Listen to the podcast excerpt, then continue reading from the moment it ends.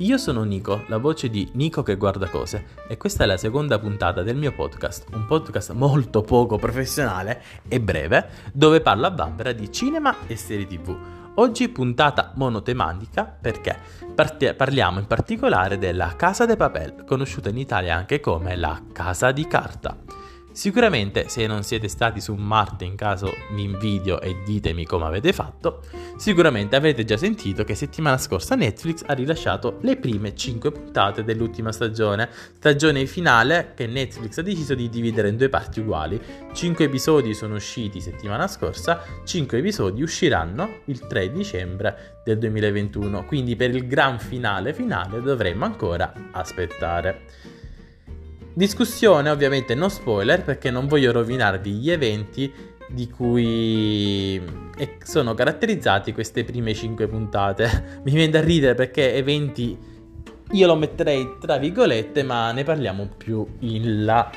Piaccia meno comunque, prima di andare nel dettaglio su questa st- ultima stagione, ehm, a questa serie va riconosciuta una cosa, La Casa de Papel è diventata una serie iconica, forse è la più iconica di Netflix se ci pensiamo, non di certo la più bella perché personalmente ritengo di un livello superiore, anzi molto più di un livello, magari facciamo 3-4 piani di livelli superiori, serie come The Crown o anche Stranger Things per, per parlare di una cosa un po' più commerciale Comunque la più iconica, infatti Maschera di Dalì, eh, la tuta rossa, tu già pensi a, alla casa di carta, quindi è diventato un cult da questo punto di vista. Personalmente reputo la casa di carta come quella mangiata che ti fai ai fast food, eh, ai drive-in, eh, quando sono le 3 di notte dopo aver fatto serata. Dopotutto non si può sempre andare al ristorante stellato a mangiare eh, ostriche o, von- o, vongole e gli hamburger diciamo che fanno il loro dovere, ti riempiono la pancia. Ecco, per me questa è la casa di carta. È un passatempo stupido, ehm, un po' sempliciotto, ma con queste premesse sai che cosa ti aspetti, quindi il suo dovere lo fa a sufficienza. Un pregio di questa serie è che ti tiene incollato alle vicende, infatti, anche quando non succede nulla. E in particolare in questa stagione i minuti passano. La gente corre, la gente parla, la gente urla, ma nell'effettivo non accade mai nulla di significativo. Scene di transizione, una e l'altra, che portano però a un cliffhanger finale. Un cliffhanger messo lì solo per farti dire wow, ma davvero? E vedendo la reazione che internet ha avuto, internet, il signor internet, Twitter in particolare ho visto, ci sono riusciti. Ecco, una cosa che un altro pregio che gli va riconosciuto è che loro riescono sempre a, a raggiungere il loro obiettivo.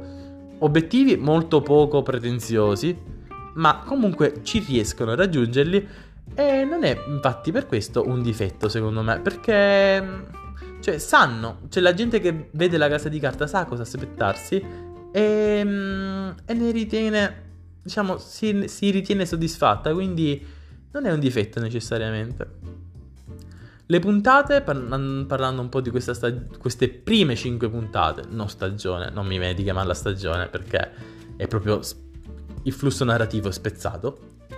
Le puntate sono molto anacquate, diluite. In particolare spero che con tutto il mio cuore una storyline, perché ecco, piccolo, piccola parentesi, 5 puntate, ci sono due storyline principali diciamo, i rapinatori e un altro di cui non vi accenno, anche se potete immaginare vedendo anche le scorse stagioni. Ecco, spero che una delle due storyline porti a qualcosa di concreto nelle ultime 5 puntate, perché se no la riterrei solo una presa in giro e uno spreco di tempo e il mio tempo è prezioso.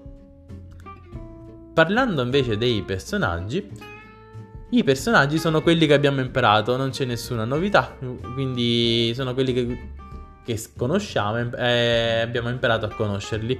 Cioè, per farti capire, sono degli, degli eroi che nell'MCU sfigurerebbero e a Thanos gli, lo possono sconfiggere facilmente, molto più velocemente di quello che hanno fatto Iron Man, Capitan America e compagnia bella. In particolare Tokyo, c'è cioè una Black Widow proprio meravigliosa da questo punto di vista Personalmente il personaggio che mi sta più simpatico è Bogotà. Il personaggio che mi sta meno simpatico che mi è continuato a stare meno simpatico, guarda caso, che novità è Tokyo.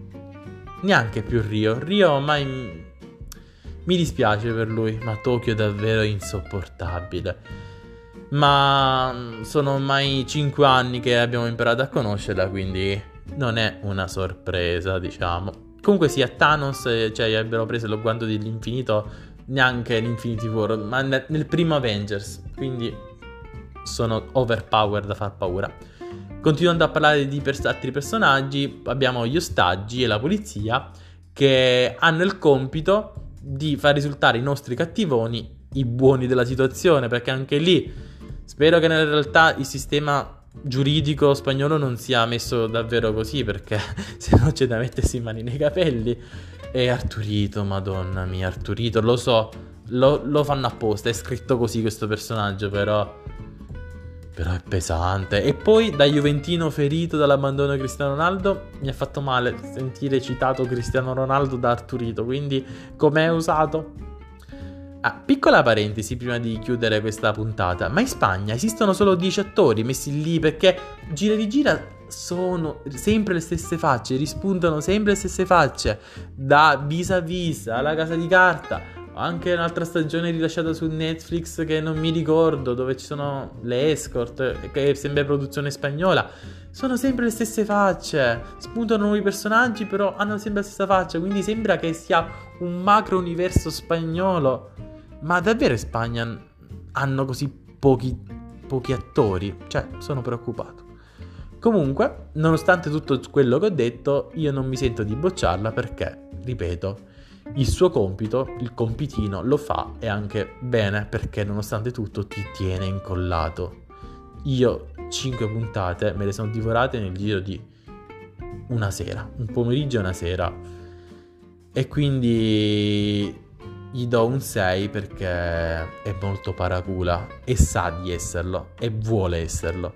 Io sono Nico, la voce di Nico che guarda cose e vi saluto.